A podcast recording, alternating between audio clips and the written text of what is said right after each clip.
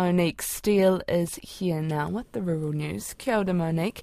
A far north strawberry grower has had to diversify their crop. Yes, and that's due to a nationwide shortage of strawberry plants. Heavy rainfall destroyed around 4 million young plants at the country's three main propagators at Bay of Plenty nurseries earlier this year.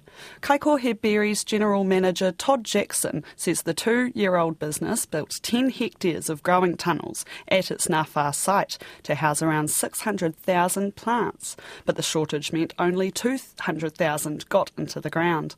Todd Jackson says while it has been disappointing, the business decided to diversify their crops to get by. It is hurting us from a, a return on investment perspective, making it challenging, but more so we were geared up and really excited to grow 10 hectares of strawberries. So we've got to we've got to wait another year now for, for that to happen. So what we have done is filled the remaining sort of six or seven hectares with seasonal vegetables, bok choy, pak choy, beetroot, cos lettuce, that we're supplying uh, to Northlanders and, and New Zealanders over the summer. Mr Jackson says unfortunately shoppers will likely feel the cost of the shortage. I think if everyone's prepared to, to dip into their pockets, um, I think you'll definitely have a strawberry or two. There's no doubt that the, the price of strawberries is going to increase this year for the consumer. That's just supply and demand at the end of the day. So they'll be out there, they'll, they'll be in, in, short supply. So if you see them, I would grab them when you can get your hands on them because it's going to be a, a really short supply year. That's Todd Jackson of Kaikohe Berries, which is a joint venture between the two commercial arms of Te Runanga a Iwi o Ngāpuhi and the Far North District Council, with 12 permanent employees and up to 60 seasonal staff. An agri economist says it's too early to tell if global dairy prices are safely off the near five year low point seen last month.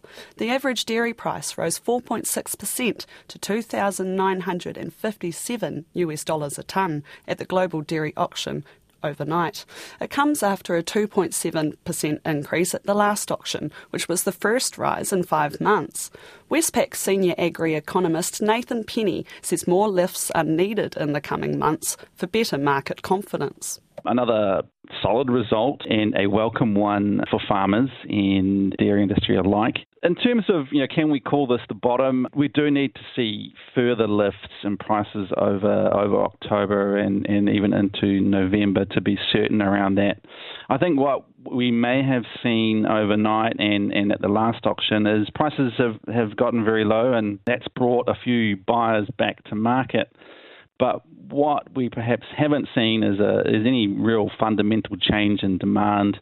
We're not seeing the Chinese economy pick up materially. So really, it's not it's not a fundamental change in, in the market that's Nathan Penny. Meanwhile, lower global demand is hitting Irish dairy farmers in the pocket, with about 3.5 billion New Zealand dollars wiped off their bottom lines. The Irish Creamery Milk Suppliers Association is warning this year's milk price cuts could seriously impact the wider rural economy.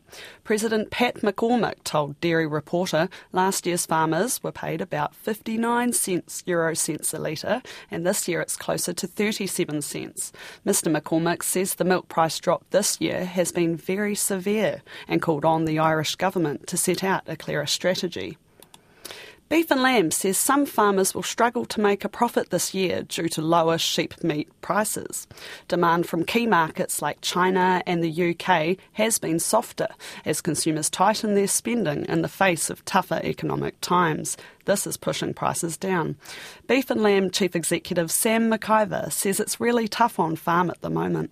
I would describe it as a, a, squeeze from three angles, really. One is product prices are subdued, particularly sheep meat prices at the moment. Uh, beef prices are, are, still holding up pretty well. But, you know, on the cost side, last year we had inflation on farm inflation costs of 16.3%. The year before that was 10%. So cost structures have gone up quite dramatically and, and, and farmers are, are struggling on that side. And then, you know, the third angle is, is just the cost they see coming with what I would describe as an overreach of, of poorly um, poorly developed uh, legislation and regulations. And, and so there is a squeeze from many angles. We, we are going to see a lot of red ink, I think, in sheep and beef profit and losses this year. So, so farmers are working really, really hard at the moment to, you know, absolutely take every bit of cost out of their systems.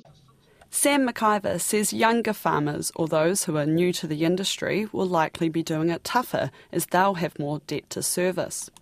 To Australia, where the National Farmers Federation says many farmers have already started getting rid of stock in preparation for an El Nino summer. The Bureau of Meteorology has officially declared Australia is under the influence of El Nino, which means hot and dry conditions ahead. Chief Executive of the National Farmers Federation, Tony Mahar, says farmers have had a good few years since the last big dry to rebuild their stock. They're starting to think, well, we might need to destock. And while that means low prices, unfortunately, you know, quite miserably low prices for many farmers. It is a concurrence of, of a few a few factors, uh, and farmers making the decision to destock is preparation for those hotter, drier conditions. That's Tony Mahar. And lastly, nearly 190 halal butchers have moved to New Zealand since a special visa was set up to help plug a labour gap.